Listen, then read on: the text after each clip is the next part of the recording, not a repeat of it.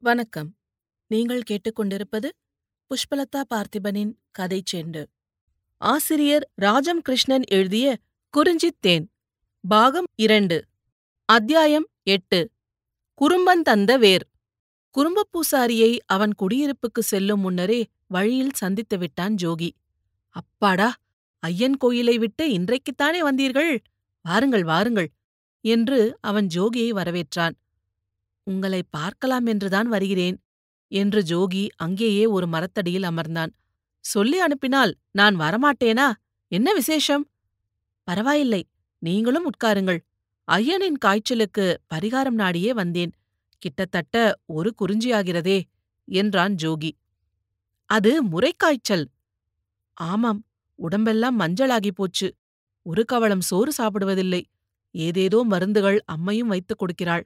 ஐயன் யாருக்கு கெடுதல் செய்தார்? தமக்கு தீங்கு செய்பவர்களுக்குக் கூட அவர் தீங்கு நினைக்காதவராயிற்றே. அவர் ருசித்து உண்ணாமல் இருக்க உடல் எப்படி தாங்கும்? இதோ பாருங்கள் நான் வேண்டிக் கொள்கிறேன். ஏவலோ வினையோ உங்களுக்கு ஐந்து கூடு தினையும் சாமையும் தருகிறேன். அவர் நோயைப் போக்கிவிடுங்கள். அவர் இனியும் வலுவிழந்து எத்தனை நாட்கள் இருப்பார்? என்றான் ஜோகி. ஐயோ நீங்கள் என்ன இப்படியெல்லாம் பேசுகிறீர்கள்? ஜடசாமி கொப்ப நான் சொல்கிறேன். எங்களில் யாரும் அதெல்லாம் ஒன்றும் செய்யவில்லை. அவர் மேல் வினை செய்ய எங்களுக்கு பைத்தியமா? அப்படியெல்லாம் நினைக்காதீர்கள். அப்படியானால் இந்த உருக்கும் காய்ச்சல் போவதெப்படி? அம்மை சொன்னார்கள் என்று அப்போதே உங்கள் சுகத்துக்குத் தனியாக பூசைகள் போட்டோம். முறைக்காய்ச்சல் அப்படித்தான் இருக்கும். அதென்னவோ அந்த முறைக்காய்ச்சலுக்கு உங்களிடம் வழி இருக்கிறது. உங்களுக்கு இந்த காய்ச்சல் வந்தால் ஏதோ மருந்து செய்யும் முறை தெரியுமாமே? அதையாவது சொல்லுங்கள். பூசாரி குழைந்தான். ஜோகி ஊகமறிந்து வெள்ளிப்பணம் கொடுத்தான். இருங்கள் வருகிறேன் என்று கூறி அவன் கானகத்தில் புகுந்து சென்றான்.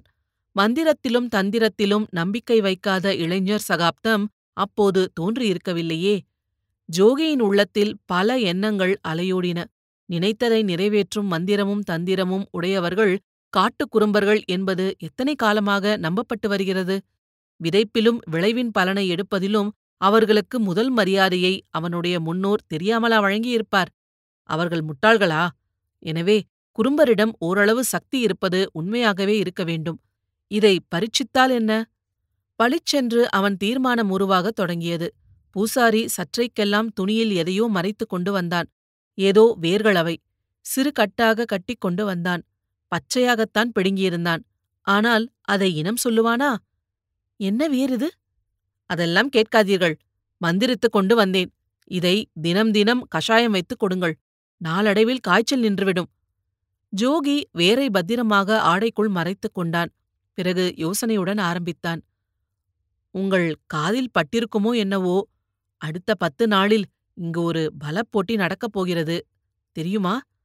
மரகதமலை ஹெத்தப்பா கோயில் முன் உள்ள உருண்டைக் கல்லை எடுப்பதிலே பந்தயம் என்று நிறுத்தினான். ஜோகி விஷயத்தை விவரிக்கும் முன் பூசாரி ஊகித்துவிட்டான் ஆமாம் இப்போதுதான் காலையிலே கேள்விப்பட்டேன். நம் மணிக்கல்லட்டி பெண்ணை கட்ட போட்டி என்று சொன்னார்கள். நீங்கள் கூட சொல்லுங்கள். உங்களிடம் இன்னும் ஒரு கோரிக்கை வேண்டி நான் நிற்கிறேன் என்றான் ஜோகி. போட்டியில் நிற்பவன் எதை வேண்டுவான்? போட்டியில் வென்று காத்திருக்கும் கன்னியை அடைய வேண்டுமென்றுதானே வேண்டுவான்? அதற்கென்ன? நான் உங்களுக்கென்று மந்திரித்த வேறொன்று தருகிறேன். அதை கட்டிக்கொள்ளுங்கள். கல்லுருண்டை காற்றுக்குடம் போல் கையில் வரும். ஜடசாமி துணை உண்டு என்றான் குறும்பன். ஜோகியின் சங்கடம் அதிகமாயிற்று. தனக்கு இல்லை என்று கூறினால் அவன் என்ன நினைப்பானோ? கிருஷ்ணனே வெல்லும்படி பிரார்த்தனை செய்ய சொல்லலாமா? நீங்கள் நான் என்ன சொல்கிறேன் என்றால் பெண் யாரை விரும்புகிறாளோ? அவன் முடிக்கும் முன் குறும்பன் குறுக்கிட்டு அதைப் பற்றி நீங்கள் கவலைப்படாதீர்கள். பெண் தானாக உங்களை நாடி வருவாள். பூவிற்கும் இடம் தேடி வரும் தேனீ போல் உங்கள் பக்கம் மனசு திரும்பும் என்றான். நான் அப்படி ஆசைப்படவில்லை. உங்களிடம் இதுதான் வேண்டுகிறேன். பாரு யாரை இஷ்டப்படுகிறதோ மனப்பூர்வமாக அந்த ஆண்மகனுக்கே அந்த கல் எடுக்க வரும்படி நீங்கள் ஏதேனும் செய்ய வேண்டும். ஒருவனை விரும்பி ஒருவன் வலிமை வென்றால் கஷ்டமல்லவா? என்றான் ஜோகி. குறும்ப பூசாரி ஒரு கணம் அதிசயத்தான். இப்படியும் ஒரு மனிதன் இருக்க முடியுமா? ஏன் பேசாமல் நிற்கிறீர்கள்? இல்லை நீங்கள் இஷ்டப்பட்டால் நான் ஒரு வேர் மந்திரித்து தருகிறேன். அதை பெண் கையில் வைத்திருந்தால் மனசுக்கேற்ற மாப்பிள்ளை வருவான். இப்போது தருகிறீர்களா? நீங்கள் நாளை ஹட்டி பக்கம் வந்தால் அதற்கும் ஒரு வெள்ளி தருகிறேன். இப்போதா? அதெப்படி முடியும்? பின் நாளை வருகிறேன். விஷயம் ஒருவருக்கும் தெரிய வேண்டாம் என்று ஜோகி விடை கொண்டான்.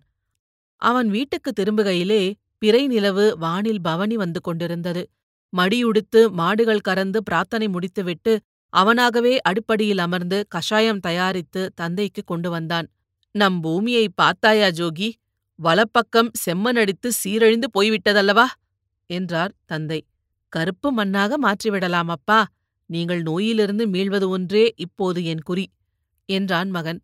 மறுநாள் சற்று முன்னதாகவே மகன் கோயிலிலிருந்து கொண்டு வந்த தானியத்தை அளந்து ஒரு சிறிய சுமை கட்டிக்கொண்டு வெளியே கிளம்பியதைக் கண்ட மாதி மணிக்கல்லட்டி போகிறாயா மகனே?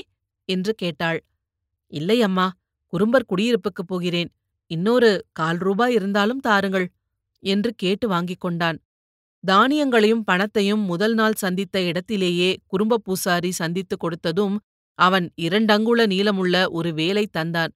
ஜோகி அவனுக்கு நன்றி தெரிவித்துவிட்டு அதை பத்திரமாக வைத்துக்கொண்டு மணிக்கல்லட்டி பாதையில் நடக்கலானான். நீர்வீழ்ச்சியின் அருகில் முதல் நாள் அவன் கண்ட இடத்திலேயே ஜோகியின் நெஞ்சம் குலுங்கினாற் போல் இருந்தது. முதல் நாள் அவன் அவள் முகத்தை காணவில்லை. தனியே பாரு கிருஷ்ணன் மரகதமலைக்கு வந்துவிட இவள் ஏன் நிற்கிறாள்? யாருக்கு காத்து நிற்கிறாள்? அவன் வாழ்வைப் பற்றிய கனவுகள் நனவாகும் சந்திப்பாக இருக்க வேண்டிய சந்திப்பு. எத்தனையோ நாட்களுக்குப் பின் மூடிய திரைக்கப்பால் துடிதுடித்து நிற்கும் நெஞ்சங்களின் மலர்ச்சிக்கு வாய்ப்பான சந்திப்பு அது. கிளிர்ந்து பொங்கும் உள்ளத்தை கல்லாக்கிக் கொள்ள வேண்டிய தனிமை சந்திப்பு. விறகு சேகரிக்கும் சாக்கில் வீட்டை விட்டு கிளம்பி அங்கே அவனுக்காக காத்திருக்கிறாளோ? தோழிகளை விட்டு பிரிந்து அந்நேரத்தில் தனியே அவள் அங்கு நிற்க காரணம் என்ன? ஒருவேளை எட்டியிருந்தே கண்டுவிட்டாளோ அவனை அவள்? அவன் வருகிறான் என்று அறிந்த பின் அவள் விறகு சேர்த்து கட்டுவது போல் வெகுநேரம் பாசாங்கு செய்து கொண்டிருந்தாள். ஜோகி அங்கேயே நின்றான். எத்தனையோ ஆண்டுகளாக காணாதிருந்த முறைக்காரன் காதலின் எதிரி. அவள் அவனிடம் என்ன சொல்ல விரும்புகிறாள்? வியந்து நோக்கிவிட்டு கனிவுடன் எதிர்க்கு நோக்குகிறாள். ஒரு வினாடிதான். பிறகு அந்த கருவண்டு விழிகளுக்கு அவனை நிமிர்ந்து நோக்கவும் துணிவில்லை. பாரு. ஜோகி குரல் கரகரக்க மினிகே இலையில் சுற்றி வைத்திருந்த அந்த பொக்கிஷத்தை எடுத்தான். நீ இதை வாங்கிக் கழுத்திலோ இடுப்பிலோ அணிந்து கொள். உன் மனசுக்கேற்ற மணாளன் வருவான் பாரு. தொண்டை தழுதழுக்க அவன் மொழிகள் அவள் செவிகளில் விழுந்ததும் அவள் திடுக்கிட்டு நிமிர்ந்தாள். கிருஷ்ணனைப் போல் செல்வ செழிப்பில் பளபளக்கும் முகமில்லை. பூரித்த கன்னங்கள் இல்லை ஆனால் இந்த முகத்தில் உள்ள ஒளி போல் அவள் இதுவரையில் எவரிடமும் கண்டதில்லையே. திடுமென்று வந்து அவளை திக்கு முக்காட செய்யும் இந்த ஒளியுடன் என்ன பேசுகிறான்? அவள் வியந்து நிற்கையிலே ஜோதி சலனமற்ற குரலில் இதை குறும்பரிடம் கேட்டு பிரத்யேகமாக வாங்கி வந்தேன். பாரு நீ என் தங்கை. என் அம்மைக்காக நான் போட்டியில் ஈடுபட்டாலும் என் வலுவை நழுவ விடுவேன். உன் மனம் எவரிடம் இருக்கிறதென்பதை அறிவேன். இதை வாங்கிக் கொள் உன் அன்பனே போட்டியில் வெல்லுவான். அவள் கயல்விழிகள் கசிய இரு கைகளையும் நீட்டி அதை பெற்று கண்களில் உற்றிக் கொண்டாள். நெஞ்சு கணம் ஆவியாக மாறி அடி வயிற்றுக்குள் இறங்கிவிட்டார் போலிருந்தது ஜோகி அதுவரை கண்டறியா வண்ணம் லேசான உள்ளமும் உவகையும் கூடியவனாய் மரகத மலையை நோக்கி நடந்தான். இத்துடன் இந்த அத்தியாயம் நிறைவடைகிறது. இதுபோல பல சுவாரஸ்யமான கதைகளைக் கேட்க கதை செண்டு சேனலை மறக்காம லைக் பண்ணுங்க கமெண்ட் பண்ணுங்க ஷேர் பண்ணுங்க சப்ஸ்கிரைப் பண்ணுங்க. நன்றி.